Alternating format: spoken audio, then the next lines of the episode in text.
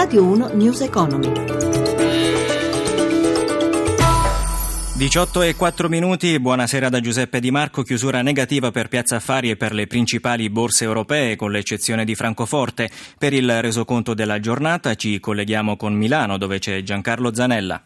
Sì, buonasera, come hai detto tu, chiusura in calo, Londra ha perso lo 0,70%, Parigi lo 0,27%, Madrid lo 0,61%, Francoforte invece ha chiuso in rialzo più 0,23%, anche in eh, questo momento a New York indici positivi dello 0,25% sia per il Dow Jones sia per il Nasdaq. In calo invece Milano con il Fuzzi Mib che ha perso lo 0,75%. È iniziato oggi a Piazza Affari il collocamento di poste italiane, mentre a New York è iniziato il collocamento del 10% di eh, Ferrari. Per quanto riguarda il mercato obbligazionario, oggi asta di botta annuali eh, sono stati collocati 7 miliardi di euro dal Tesoro con un rendimento in calo allo 0,023%. Domani si replica con asta di BTP a medio e lungo termine. Spread, differenza tra BTP e Bund a 110 punti base, con il rendimento del nostro decennale che scende all'1,67%. Infine, per quanto riguarda i cambi, euro che vale in questo momento 1,13 dollaro 13 cent e 67. Da Milano Giancarlo Zanella.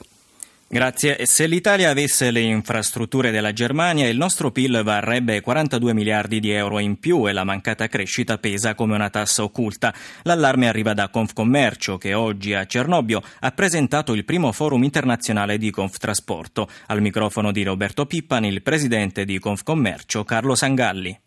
Fatto questi calcoli, ogni italiano paga questa tassa occulta di 700 euro. Ecco perché noi abbiamo fatto e facciamo delle richieste ben precise al governo. L'armonizzazione e l'applicazione uniforme delle regole europee all'autotrasporto, più efficienza degli scali portuali, meno burocrazia, rilancio delle autostrade e del mare, meno costi per il trasporto merci sulla rete ferroviaria. E anche meno tasse. La legge di stabilità che il governo sta mettendo a punto e che presenterà giovedì vi viene incontro. Beh, guardi, noi auspichiamo veramente che ci sia nella legge di stabilità una diminuzione delle tasse, perché noi dobbiamo veramente togliere questo triste primato di una pressione fiscale tra le più alte al mondo, perché con una pressione fiscale così alta diventa veramente incompatibile ogni passaggio passaggio di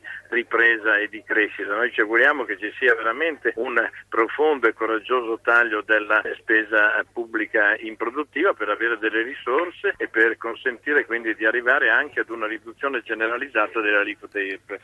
Tra biologico e chilometro zero gli italiani hanno speso fino a oggi 20 miliardi di euro, è quanto emerge da un'analisi della Coldiretti. Massimo Giacomini ha chiesto ad Elisabetta Montesissa, responsabile campagna amica di Coldiretti, quali sono le ragioni di questa scelta. È una abitudine, un'abitudine degli italiani che vogliono acquistare prodotti bio, naturali, a chilometri zero, non soltanto per un discorso legato al prezzo, ma anche per un discorso legato alla salubrità, alla naturalità, sia per il consumo personale, ma anche con un pensiero all'ambiente. Però si tratta di prodotti che alle volte costano di più dei prodotti analoghi. Sì, però gli italiani hanno dimostrato, secondo l'indagine col diretti sui dati Nielsen, sono dimostrati diciamo, favorevoli a spendere qualcosa in più. Il 70% degli italiani è disposto a spendere qualcosa in più appunto per i prodotti naturali. Quindi DOP, IGP ed altro sono termini ormai di uso comune nelle famiglie italiane? Sì, anche in questo caso le certificazioni alimentari sono termini di uso comune, consideriamo che l'agricoltura italiana è l'agricoltura con il maggior numero di certificazioni che danno una garanzia in più agli acquisti degli italiani. Garanzia anche in termini di prodotti realmente italiani? Su questo sì, perché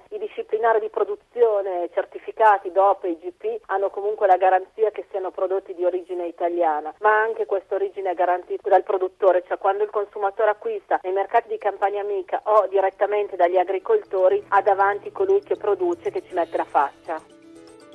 News Economy torna domani alle 11.32 con Borsa e Mercati a cura di Roberto Pippa, in regia Ezio Bordoni, tra poco Bianco e Nero da Giuseppe Di Marco, buon proseguimento di ascolto con i programmi di Radio 1. Radio 1 News Economy.